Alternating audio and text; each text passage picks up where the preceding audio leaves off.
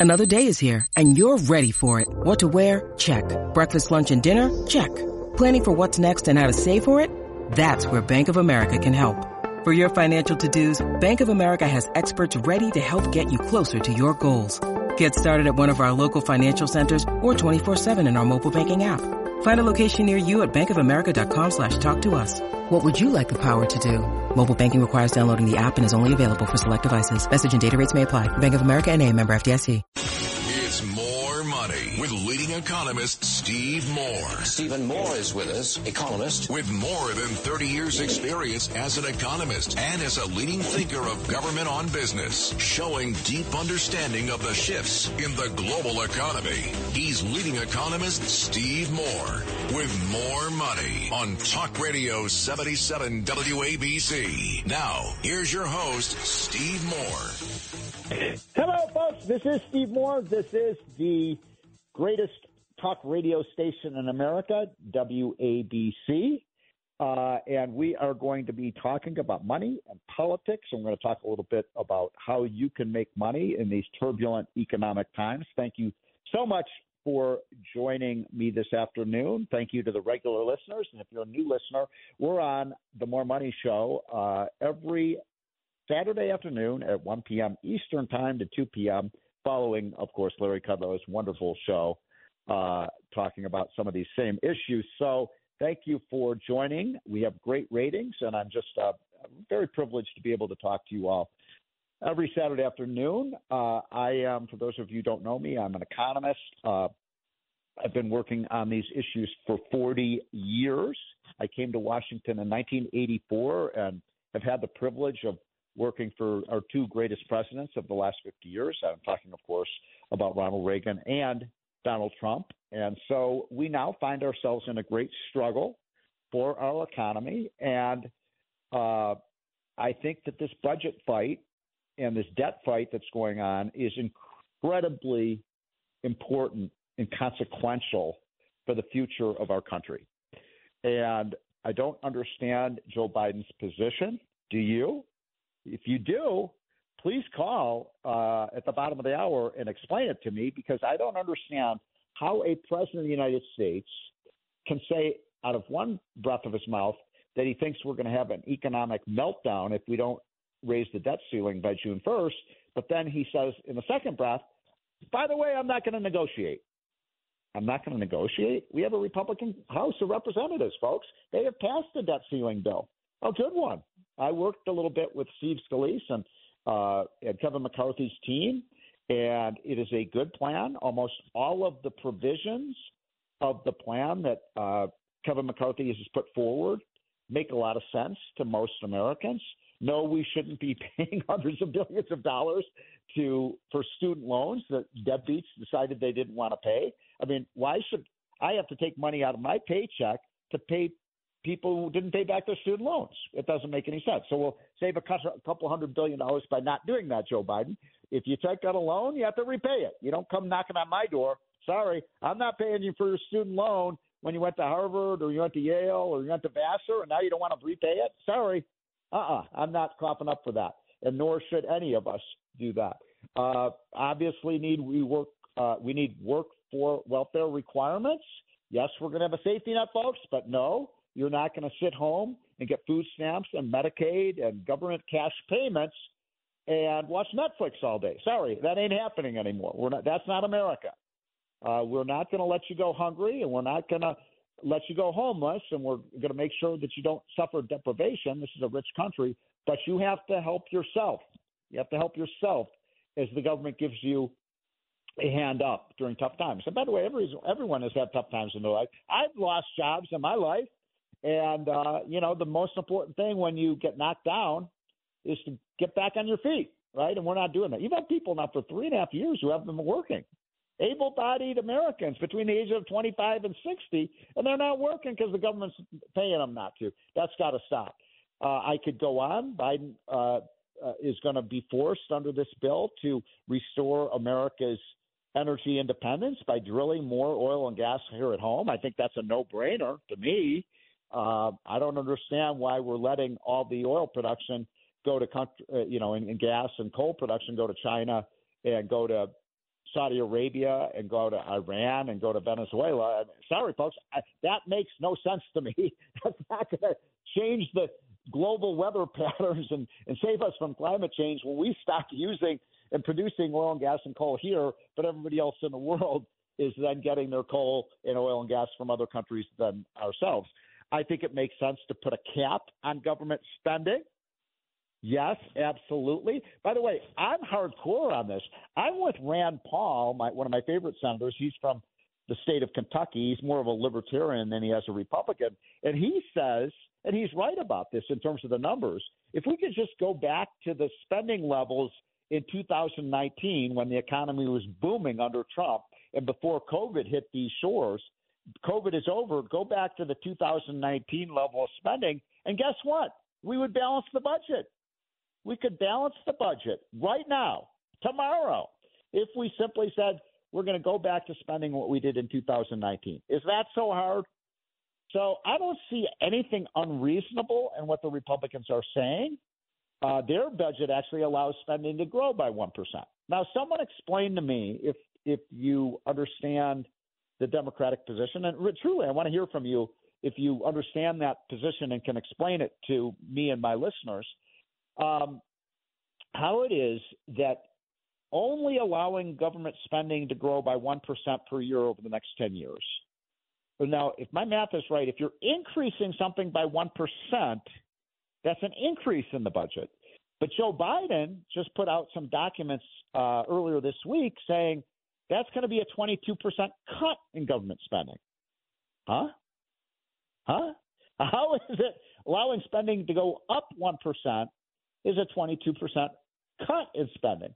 And I'm going to explain this to you because this is the kind of twisted, uh, demented logic that we use in Washington. And we've been doing this for 35 or 40 years, and it's why the government keeps growing well beyond its means.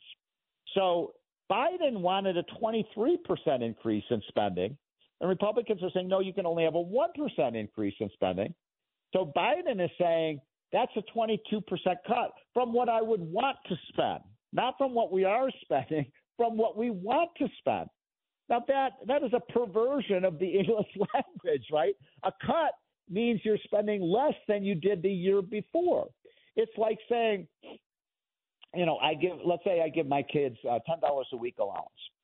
And they say, Dad, we want $20 a week allowance this year, up from $10. And I say, no, but I'll give you $11. I'll give you a raise. I'll give you $11 this, uh, this, uh, every week um, this year. And they say, Dad just cut our allowance by $9 a week. You see the, how, how, twisted that logic is? And that's what Biden is saying. So when he's saying, they're going to cut benefits for the veterans, they're going to cut the Meals on Wheels program. We're not going to have money for rail safety. We're not going to have enough money to pay Social Security benefits. Nonsense. Nonsense. Don't fall for that. Please don't fall for that ploy, folks. This is the trick Democrats have used. And some, by the way, I'm not blaming our budget problems on Democrats because both parties are responsible for our control budget. Now, Biden added $6 trillion, almost unilateral, with virtually no Republican votes. So he shares a lot of the blame. But frankly, I got to tell you stuff. I got, uh, folks, I will admit this. I worked for Donald Trump uh, and helped advise him on policies. And I think he did a lot of great things for our country. I love what he did on drill, baby, drill. I loved his policies on the border. I loved his policies on, uh, you know, um, um, uh, the uh, the issue of you know work requirements for welfare. I liked the fact that he deregulated the economy so we could grow. I loved his tax cuts, but I did not like how much money Donald Trump spent. Mr. President, you spent too much money. I'm saying it, and he knows I say that because I, when I go see him three or four times a year now, uh, I always say, you know, we got to stop the spending, Mr. President. Uh, but look, politicians love to spend money, so both parties are responsible for this. But when are we going to get some responsibility in terms of cutting back? Because I am here to tell you, and I've said this week after week, regular listeners of this show know I say this all the time, that we will have a financial chaos and we will have a financial crisis if we continue to do what we are doing right now. This is, it every week, This is the Titanic, and the Titanic is headed to that iceberg. And we can see the iceberg, right? We can see that we're headed right towards it. And the key is turning around this battleship that we call the American economy and the American government, turning it away from the from the uh, iceberg before we crash into it and so we submerge the ship of state that is America. And I can't tell you when it's going to happen, but if we don't, if we abide by what Biden is saying and simply, but Biden is saying, give me an unlimited credit card. Let me spend as much money as I want to. Let me spend and borrow because these folks believe in something called modern monetary theory. They truly believe that the government can continue to spend and borrow ad nauseum and that it's not going to cause any problems because we're the world reserve currencies and everybody's going to buy our bonds. Well, what if they don't? Or what if the interest rates goes up on the bonds? Now, I'm running a little out of time, but you can tell I feel very passionately about this, folks.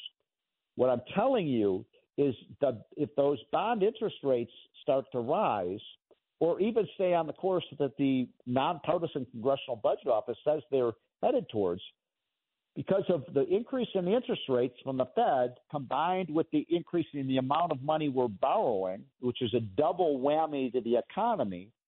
Did you know this? In five years, I think five or six years, I forget exactly when, but soon, five, six, seven years, we will be spending more money paying interest on the debt than we will on our entire national defense.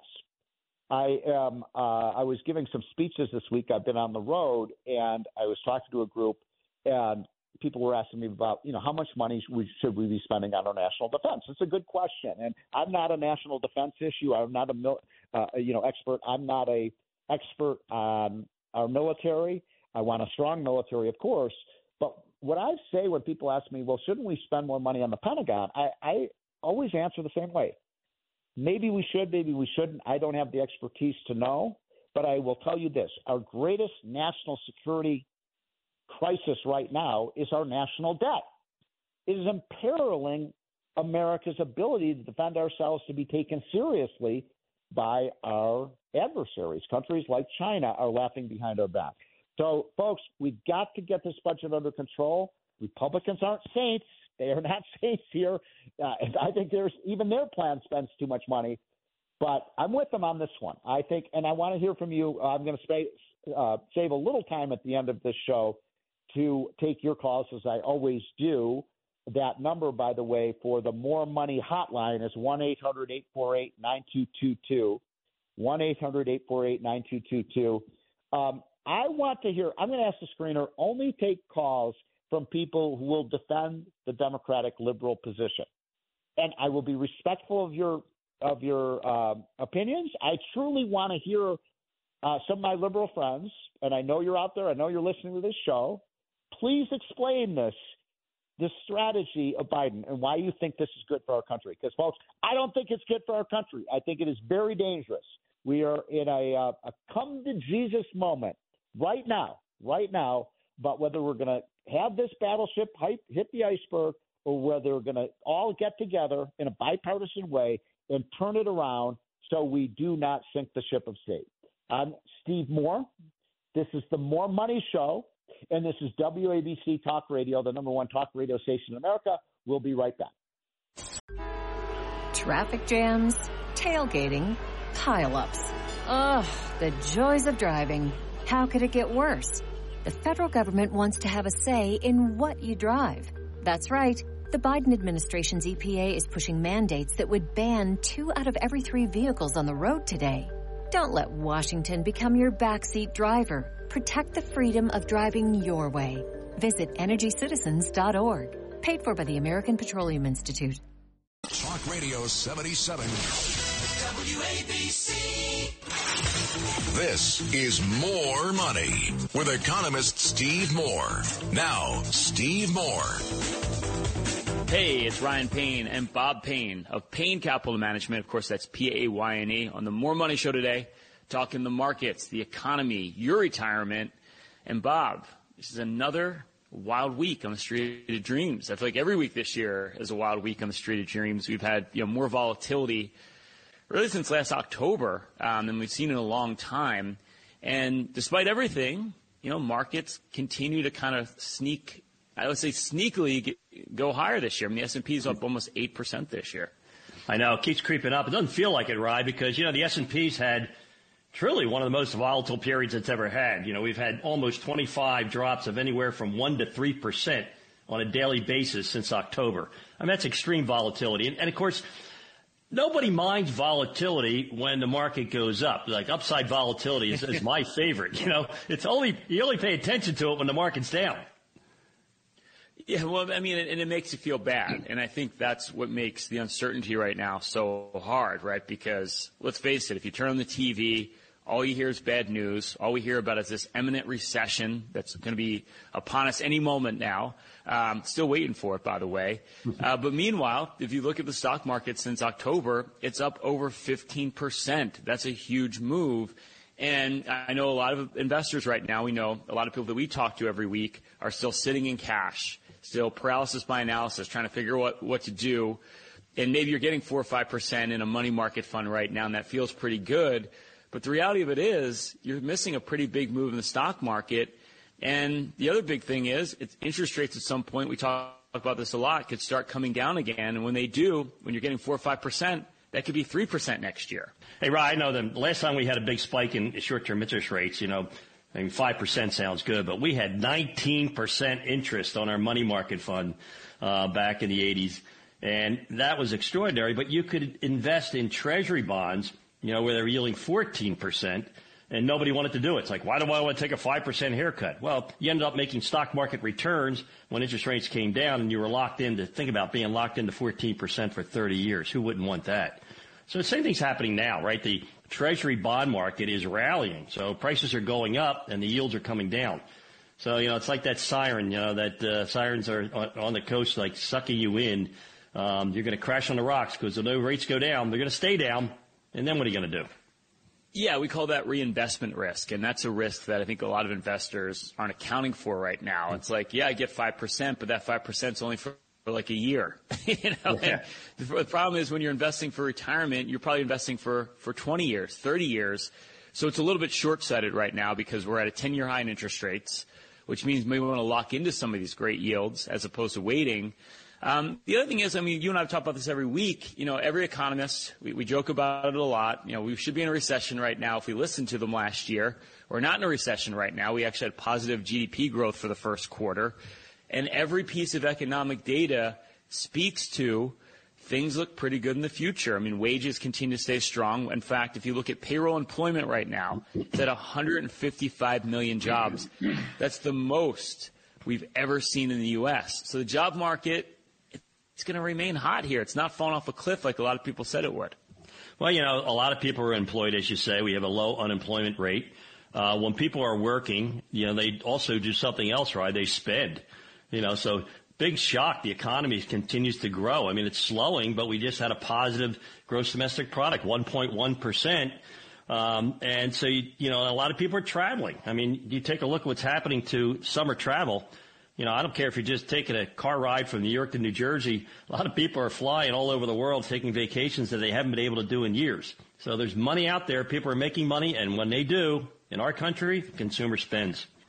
Yeah, and a lot of it too is, I mean, post-pandemic, um, you know, there's a big demand for going out to dinner, right? Services, all the things we couldn't do when we were locked inside ideally ordering things off Amazon. You know, we've stopped doing that as in droves like we were doing it. And meanwhile, oil prices have come down significantly. We forget, you know, last March, oil's at $130 a barrel. It's down to $70 a barrel. And that's great for the global economy. It's like a tax cut for everybody when oil starts to come down. So it's still high relative to where it was last couple of years. But if you look at it versus where it was just a year ago, you know, it's not that inflation isn't high still, but it's coming down. And that's what the market's looking at into the future is looking at inflation's coming down, wages are staying hot, and earnings this season are coming in better than expected. So everything's beating expectations. That's the key. You know, right? That's, I mean, that's, that's what's confusing my clients, right? They call me every day and they say, Hey, Bob, I'm watching these guys on television, these ladies on television. They're telling me that uh, you know the economy is going to slow down because the Federal Reserve is raising interest rates. Well, you know what drives me nuts? These are the same experts that when interest rates were going down and the stock market was going up, they said don't invest in the market then. So they said when the market interest rates are going down, don't invest in stocks. When the markets, you know, interest rates are going up, don't invest in stocks. When do they ever tell people to invest? I mean, are these the anti-investment strategists? I think they are. They, they don't want you to be wealthy. That's the problem. um, but no, but in all seriousness, right now, I mean, you, you know, you have to start thinking more long term, not short term. Especially if you're preparing for retirement, you're thinking about what you need to be doing with your money. It's like you want to get your money working for you, and if you look ahead, the signs are telling you things aren't as bad as you know, we all expected. Right? We're not falling off a cliff like many of us expected. As you like to say, Bob, the world's not going to end very. The world doesn't end very often. Um, so I think right now you have to start thinking about positioning your portfolio, your financial life for the future, not what's going to happen the next couple months. Because as you like to say, markets don't settle down; they tend to settle up. And when they settle up, you've missed the boat. And that's critical as a long-term investor. And that's why you got to take the big picture view, right? You got to watch from 30,000 feet and not get down to the minutia because you know, let's face it, the Federal Reserve's doing a great job, right? We had inflation out of control, right? Maybe they're a little late to the party, but they started raising rates to do one thing, to bring inflation down. And, you know, what causes inflation? Well, raw materials going up through the roof.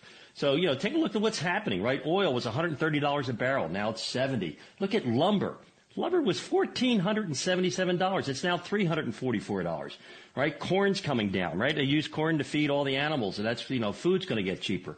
Cotton's coming down. So all the commodities, all these raw material costs are dropping, and it's going to be reflected in the numbers. And that's the reason why the bond market's rallying, right? Forget about the treasury market, you know, short-term treasuries. Look at the bond market. All the bond market across the, across every maturity is going up because interest rates are coming down. The market's anticipating that. So the Fed's doing their job and if the market went down last year in anticipation of the Fed raising rates, market's going to go up in anticipation of the Fed lowering rates. You know, don't be late to the party. Yeah, and if you're thinking yourself right now, I think I am late to the party. I need to start making real decisions about my money. Well, here's your shot to do it. During the show, we leave 10 slots open.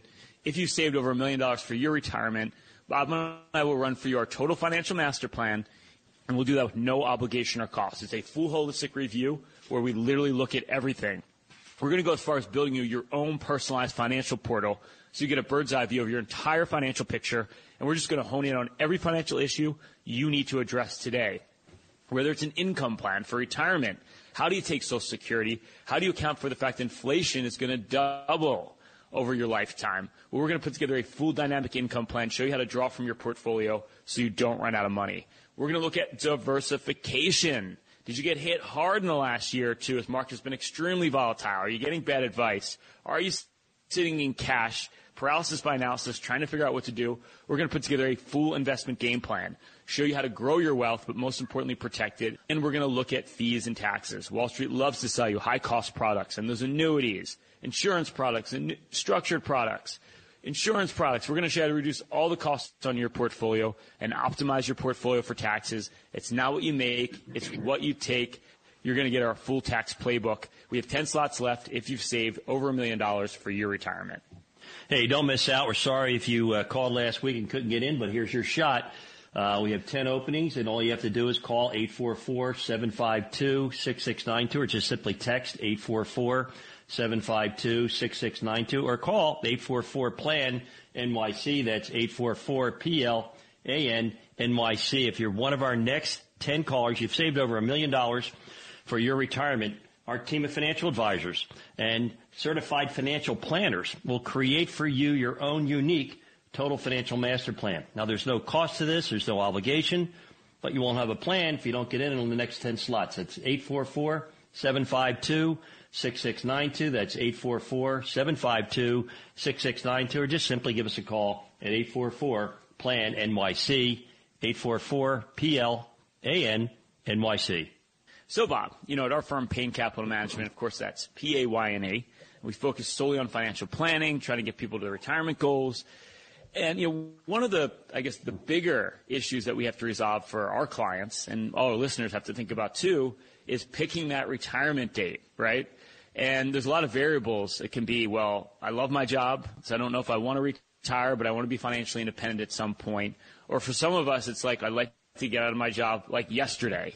So I thought we'd talk about some of the things you have to think about when you're actually picking that date when you're going to start living off your money. Yeah, right. I mean, I run into it almost every day. There's there's so many uh, so-called financial advisors who really focus on managing portfolios. They forget about creating the big picture, looking at the plan. You need to have a financial plan that is a living document, something that you just don't do once, something that you're working on. So you don't just set a certain aid or certain amount of money. It's all based on your lifestyle. It has to be unique to you. And that's what planning is something that you need to do all the time. It has to be updated every year. Yeah, because it's not like, oh, I just need $2 million and I'm set. Well, do you really know if you're set? because you have to factor in whatever income you need today. That's going to double over the next 20 years just because cost of living goes up. Never mind healthcare costs, right? You could spend something like a quarter million dollars in healthcare costs. So to get long-term care insurance, do you self-insure from your portfolio? Like these are all the questions you need to ask yourself. And you need to do what we call putting your portfolio under the stress test. Under the worst case scenario, are you going to be okay? And I think most of us, we don't sit down and actually run those numbers of looking at what can go wrong. And that's all you and I think about, Bob. Well, you know, it's really important, right, is, is our lifestyle, right? Everybody cares about their lifestyle. It's really important how we live our lives, right? Whether we live a healthy life or whatever. It's all about making your own decisions. But, you know, you have inflation, you know, for the underlying needs in life, but there's huge lifestyle inflation. And, you know, when you're looking at your retirement goals, even if you're retired, you got to continue to re- reevaluate that because the cost of lifestyle is going up pretty dramatically right now. And I find a lot of you aren't making those types of plans. You're not planning for living longer. You're not planning for living better. You're not li- planning for having a great life. You're just planning to live. Well, where's the fun in that? well, but it's also a mistake that I hear all the time when we have people come into our office. They're always saying, well, I, I figure when I hit 80, I'll probably spend less money. That's not true. you know, we we have clients now, you know, a lot of them getting into their 80s and even 90s, and it's remarkable how people's spending doesn't go down. You know, whether it's you're going to take great vacations with your friends, you're going to spoil your grandkids. Um, the list goes on and on, but I always say don't anticipating spending less in retirement. You probably won't. It sounds like, you know, you think you will and then, you know, your money's going to last longer. I wouldn't, I would not assume that. I would assume that you're going to spend the same amount that you're spending now in most cases. Yeah, right. I just worked with a cardiologist, a really nice guy that I met, uh, you know, through my uh, social network, and and he was all ready to retire, and he said, um, you know, Bob, what do you do? And I told him about our planning process, ran the projections. He's going to work a couple of more years. Now he's not going to work as hard as he did, you know, all those years in the hospital doing operations every day, but he's going to do some consulting, some teaching, because he realized his lifestyle demands that he have a little more sustainable income, which he didn't anticipate, and, and his advisor never told him about all the years that he was working with him. Yeah, we see that all the time now because we're living longer. Um, and again, we are spending more money than we thought we were going to spend. And because of healthcare costs, it's amazing if you just work a couple more years in some cases, that can be the difference between you being completely set in retirement and having a retirement shortfall. So it's really critical that you pick the right date because if you retire too early, well, that could be a problem for you later in life, not having the funds that you need.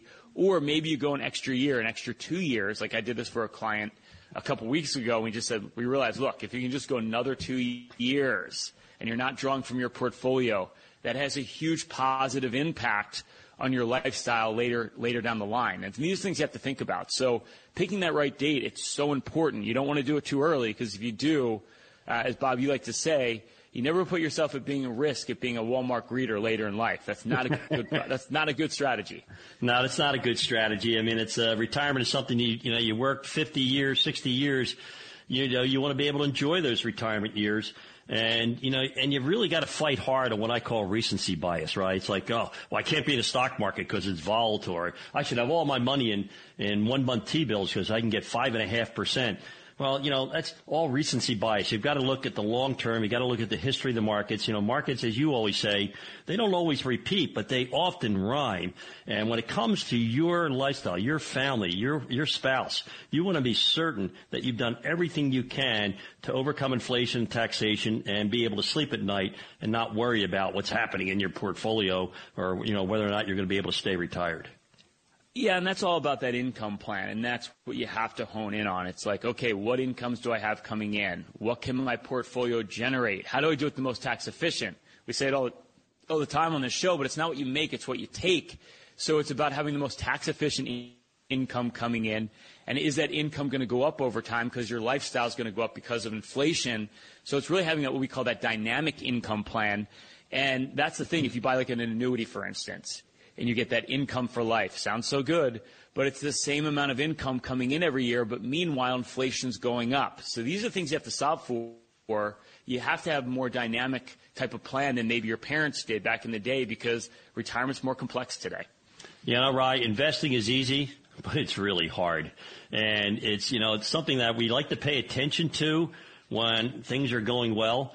But when things don't seem to be going well, we have the kind of volatility we have, we start to ignore it. That's when you need to pay the most amount of attention. So it's really critical that if you haven't done a wealth projection, if you don't know where you are or where you're going, you know, you're all taking vacations this year, right? We don't plan a vacation without looking at the end in mind you know, when we start, right? We, we set the destination and then we put the details in. Well, let's make certain we're all going to get to that destination, that, uh, you know, place of retirement we want to get to. You got to make sure you dot those I's, cross those T's. Now's better than any time in history. Yeah, take a good look at that. Yeah, and here's a shot to do it. We're down to four slots left. If you give us a call or text right now, Bob and I will run for you our now famous Total Financial Master Plan, and we'll do that with no obligation or cost. It's a full holistic review. We literally will look at everything. There's no other firm out there that will do this work up front. We're going to go ahead and build you your own personalized financial portal, give you a bird's eye view of your entire financial picture, just hone in on every issue that we're talking about today. Do you have an income plan for retirement? How do you take Social Security? There's only one right way for you. How do you draw from your portfolio? How do you factor in inflation to build a dynamic income plan? Well, we're going to build one for you so you don't run out of money. We're going to look at diversification. Markets have been uncertain, volatile. Is your portfolio the right portfolio right now? Or have you been sitting with way too much money in cash, can't figure out what to do, paralysis by analysis? We'll put together a full investment game plan, show you how to grow your wealth, but most importantly, protect it over the rest of your life and we're just going to look at fees and taxes. Wall Street loves to sell you those high cost products like annuities, insurance products, mutual funds, brokerage products. Bob and I do a deep dive of every investment you own, show you how to reduce that cost and optimize your portfolio for taxes. It's not what you make, it's what you take. You're going to get our full tax game plan, our tax playbook, so you can save on taxes. We literally have four slots left if you've saved over a million dollars for your retirement. All you have to do is text or call 844-752-6692. That's 844-752-6692. Or you can simply call 844 NYC. That's 844 PLAN NYC. If you're one of our next four callers, you've saved over a million dollars for your retirement.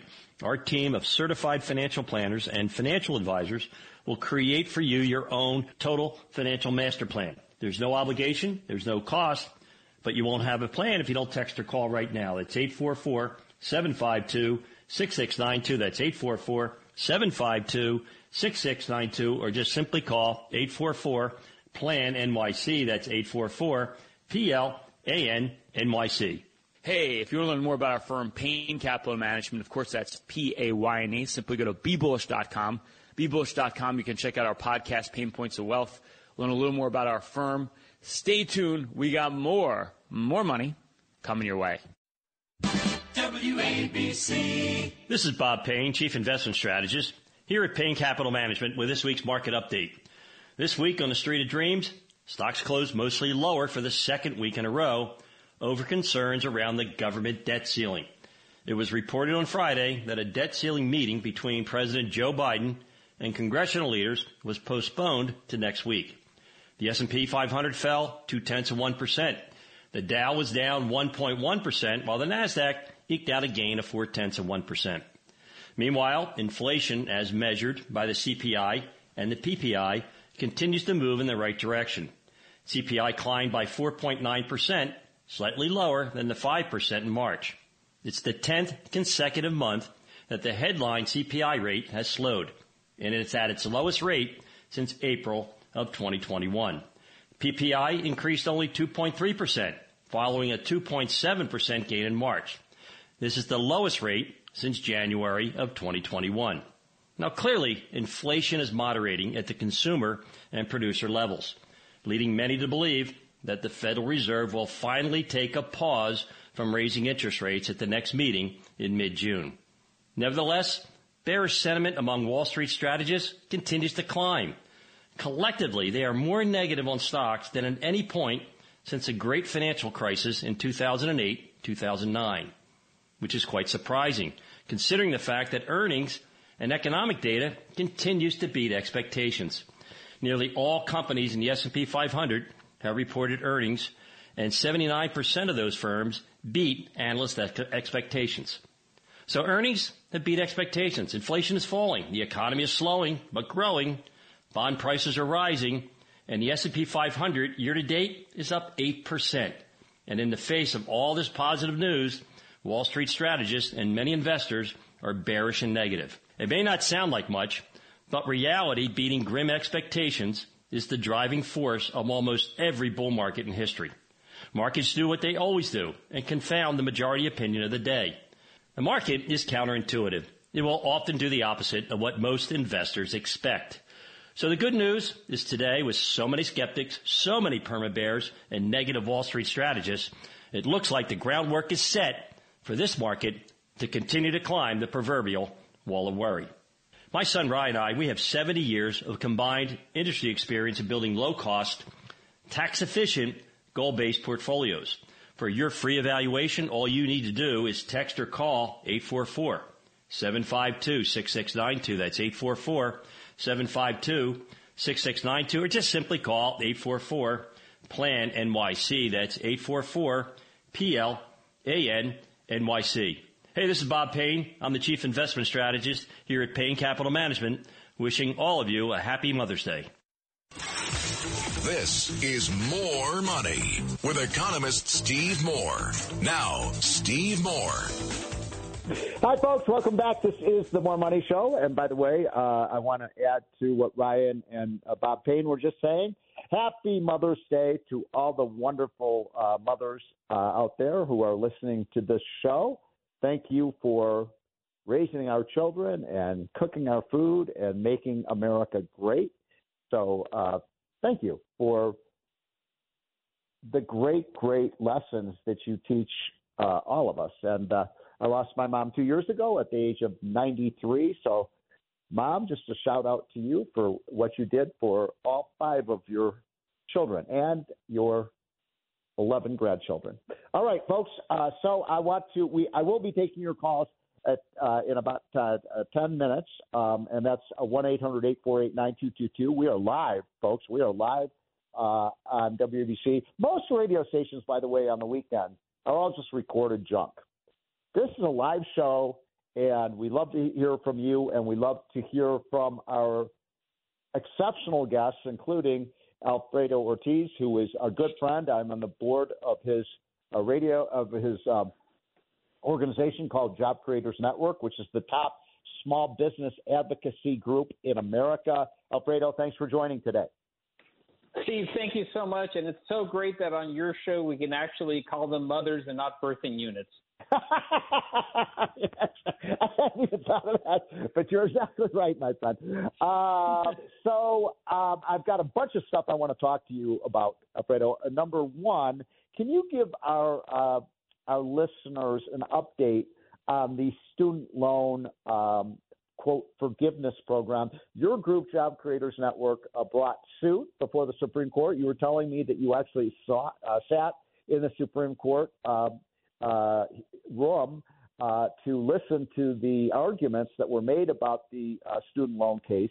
Tell us, give us an update about what's going on with that, because I find it be, to be outrageous. I mean, why should I have to pay more taxes for people who aren't going to pay their student loans?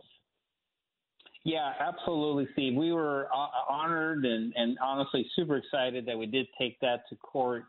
Uh, sitting in the uh, Supreme Court there, listening to arguments, I feel like we have uh, uh, we did a pretty good job laying out our side in our case. And um, what, what, um, what, is, what is your argument?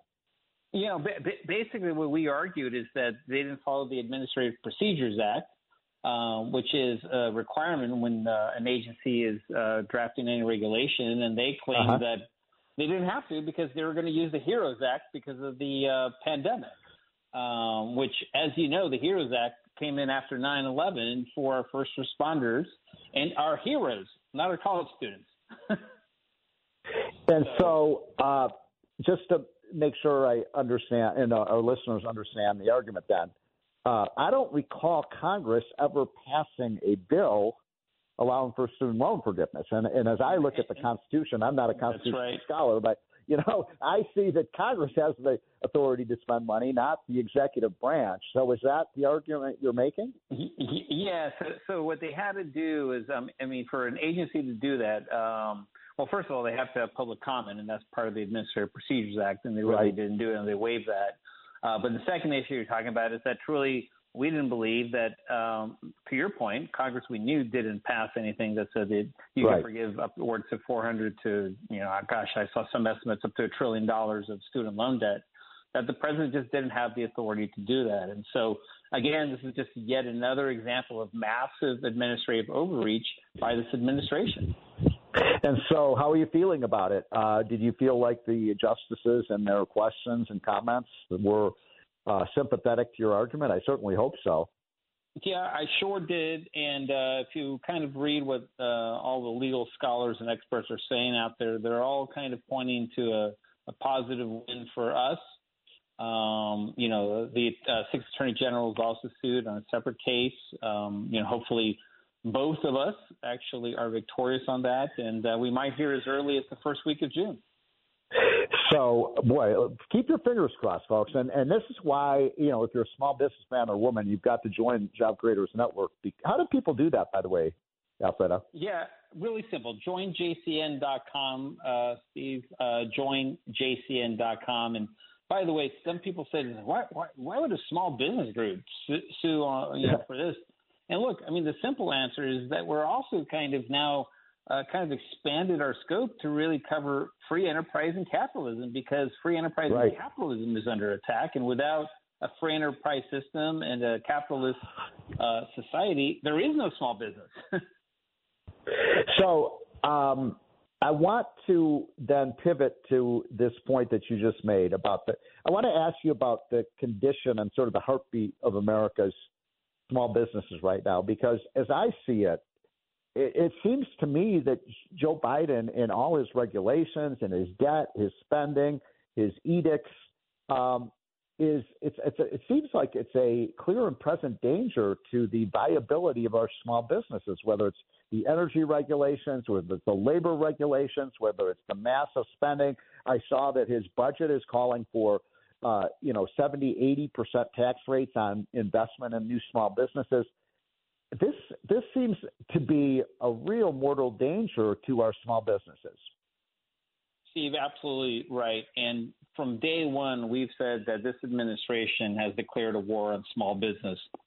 And we actually believe the reason that is is because they embody everything that this administration actually detests, just hates, right? Free enterprise, capitalism, uh, mm-hmm. meritocracy. If you work hard, you can have unlimited success. I mean, all this stuff that small business owners and this administration hates. They just believe that government is the answer for everything and that mm-hmm. uh, government control should be the answer for everything. I mean, look at the issue with the banks, Steve.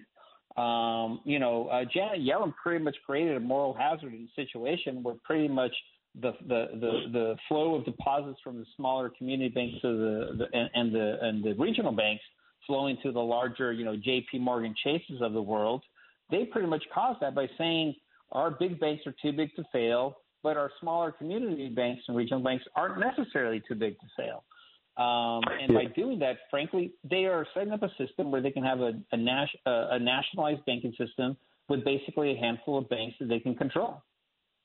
One thing that's cool about Job Creators Network uh, is that one of one of your major founders was, of course, Bernie Marcus, and everyone knows Bernie Marcus because he's one of our great entrepreneurs in American history, and was the co-founder, of course, of Home Depot, which all of us use almost every weekend. Right. And right. Bernie, tell us a little bit about you know how you and I, you and Bernie kind of got together to start this because my frustration, I've been in Washington for almost 40 years and for, you know, 30 of those 40 years, I never felt like we had a strong small business advocate. You know, some of those business groups, they just try to, you know, uh, eat at the trough of, of Washington, and they're not oftentimes advocates of small business. Even the Chamber of Commerce, which is one of the business business organizations, they often sign off on they've signed off on some of the big spending plans that Biden has proposed.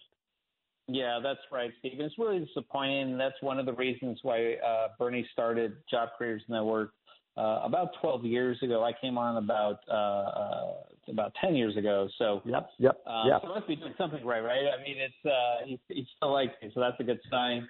But um, but, but we are fighting for every small business that's out there. Uh, and you have 33 million small business owners wow. out in this country um, and uh, they employ about 50 million people. And so they've never really had, like you said, uh, a, a, a true fighters in the in, in the actual uh, in the mix. And uh, you know, we're proud to say that we are fighters. Uh, for example, with the vaccine mandate. Uh, when when Biden was you know trying to get that passed, you know we sued on that as well and went all the Supreme Court and won. And um, that was a great example where Biden was trying to pass off and gaslight the American public, saying it was a, a mandate for our, our, our largest employers in our country. But in fact, in reality, they were dropping down to 100 employees. I'm sorry, Steve, but that's not our largest employers in the country. That's Coca Cola, that's Delta. But they were trying to pass this off as it's only going to impact our largest business. Well, it was going to impact actually our small businesses. And so that's why we took that on. And so we're we're we're fighting for all small businesses, and I want to make this point. We're not just fighting for Republican small businesses. We're fighting whether you're a Democrat, or Republican, an independent, black, yellow, white, green, blue. We really don't care. If you're a part of the community of 33 million small business owners, we're fighting for you. So one last question before I let you go, and thank you, Alfredo, for taking some time out of your Saturday afternoon to join us. Um, how would you describe the? Because you're talking to small businessmen and women all the time and, and many of them are minorities. Isn't that true? Absolutely. In fact, it's the entrepreneurship, Steve, is the number one way, and I wrote a book on this. Uh-huh. Um, uh-huh. You know that that that really says that entrepreneurship is the key way for uh, uh, for minorities to break out of the racial yeah. and economic divide.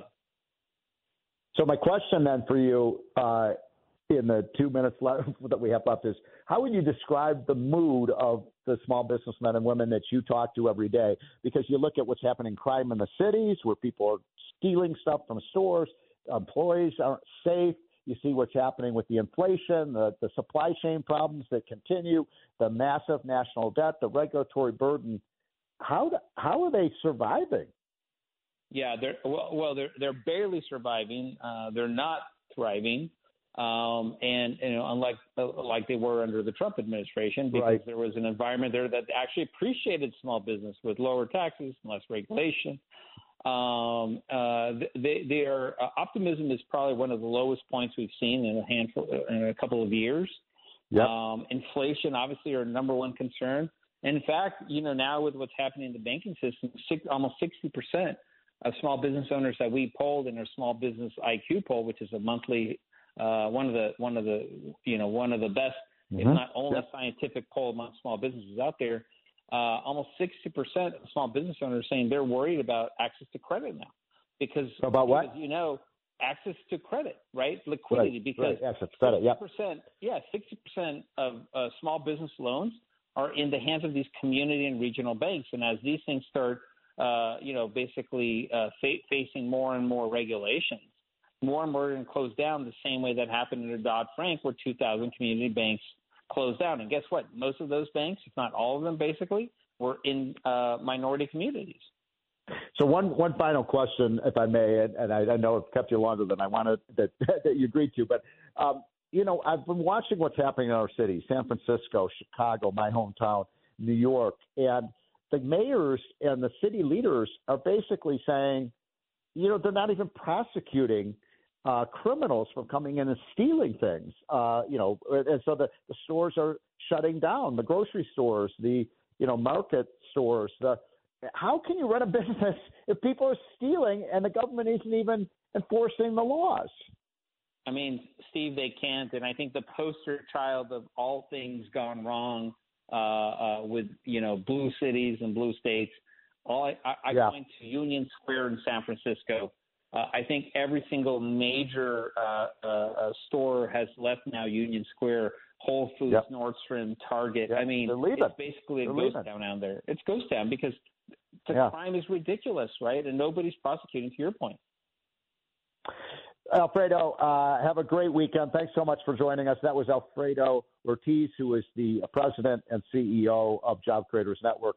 Okay, folks, I, as promised, I've left about eight minutes for a few calls. I want to hear from people what you think about the um, debt ceiling fight. Do you think that uh, the Democratic position by Joe Biden is the correct one? And I'd love to hear from Democrats. By the way, that number again is 1 800 848 9222. 1 800 848 9222. Do you think that uh, Kevin McCarthy is right here? Or I'd love to hear from people who think that, uh, that the position by uh, our president is the right one. And Mr. Producer, who is our first caller? Our first caller is Frank from Staten Island. Frank, thanks for calling. What do you think? Whose side? Who do you think is on the side of the Angels on this one? Oh, I'm, I, I wish I wish uh, the Republicans would be uh, on the, the right side on this. Why do you um, think- uh, I I, ca- I call that another thing. Like I'm Democrat, but I'm not left wing. But I had this idea about something. Don't you think that uh, Biden is in a position to make a deal? He could say to the Republicans, uh, like, uh, like listen, we'll keep the Title 42, but you Yep. got to give us the the, the Yep. debt ceiling. You know, that's a deal. It's a tr- it's a horse trading.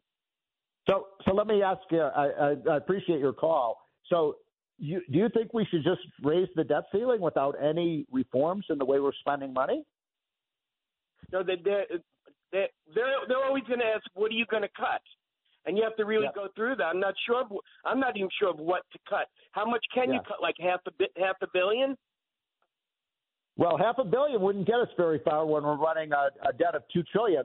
What? Uh, well, let me ask you: If you were the president and uh, you were, you know, you saw what's happening with our debt explosion, where do you think we could cut? Where do, where would you like to see some cuts? Because we're going to have to cut something. We can't run a two trillion dollar deficit every year. The um, the um, the the the the, the, the free tuition. You have to get rid of that. Yeah, I like that one. All right, great call, sir. Appreciate a Democrat calling in because we are freedom of speech radio, and I love to hear people who disagree with me. I'm surprised my wife hasn't called in. She disagrees with me all the time, but she's a wonderful mother, by the way. I want to shout out to my wife, who is the mother of three, uh, th- her own two sons and my three uh, sons. So she has five uh, boys who I don't know how she manages does. Uh, and you do a fantastic job. Okay, Mr. Producer, who is our next caller?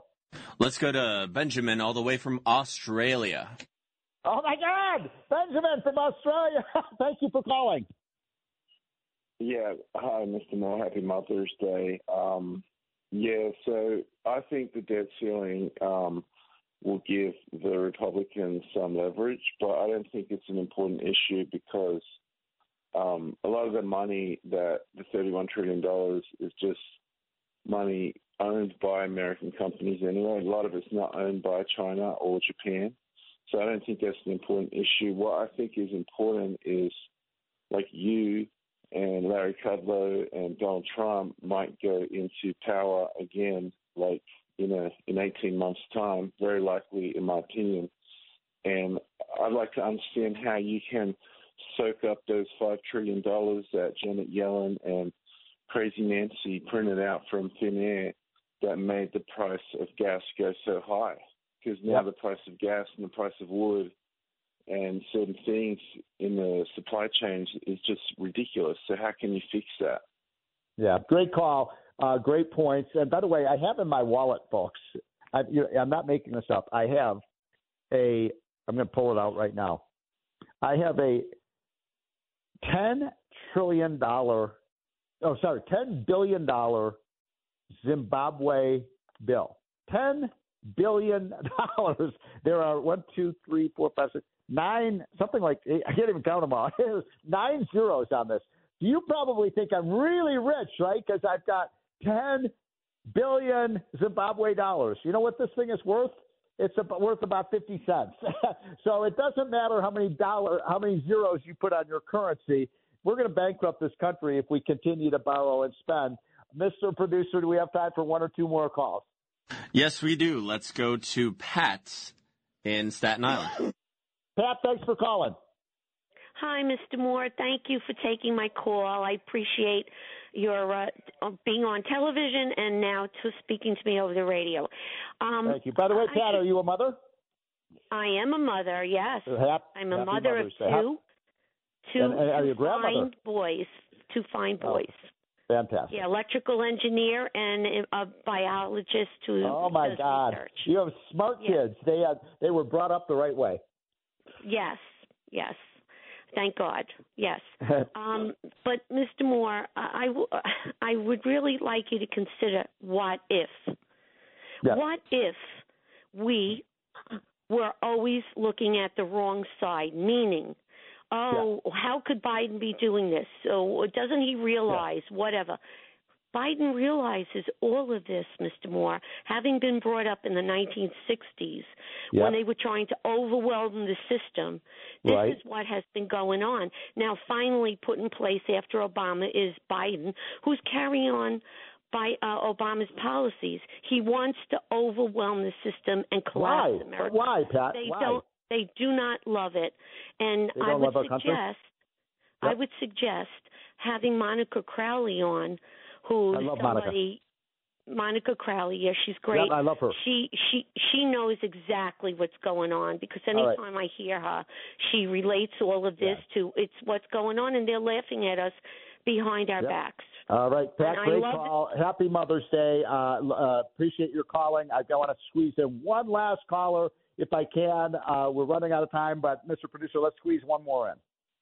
Let's go to Maurice in New York. Maurice, we've got 75 seconds. So what do you got for us? Uh, Steve, this is Maurice. I got to tell you that I am. Uh, I think you're a great American. I'm disgusted with what's going on. I think the corruption in Washington is killing us all. It is not hard to fix this country. You cannot What do we do? Maurice, budget- Maurice, what do we do? You say it's easy to fix the country. What would you do? Number uh, number one, we got we have to make ourselves energy independent, so we're Yes. not reliant on foreign oil. Yes. Number two, Yes. we have to have a better immigration policy. We got to close the borders, and we have a, a legal immigration. Num- Yep. Number number three, we got to have Yep. we have to have term limits. We have to have term limits. The the the way these uh, Yes. politicians, Schumer and Pelosi and Bernie Sanders, all get rich coming in. I love it. You're you're smart, and we're, we only got 20 seconds left, so I'm going to just add to your uh, list of great suggestions. Let's have a balanced budget amendment, folks, and let's have a uh, flat tax. And to all the ladies out there, and all the mothers out there, and the grandmothers out there, have a great, wonderful day. Tomorrow, this is the Moore Money Show on WABC Talk Radio.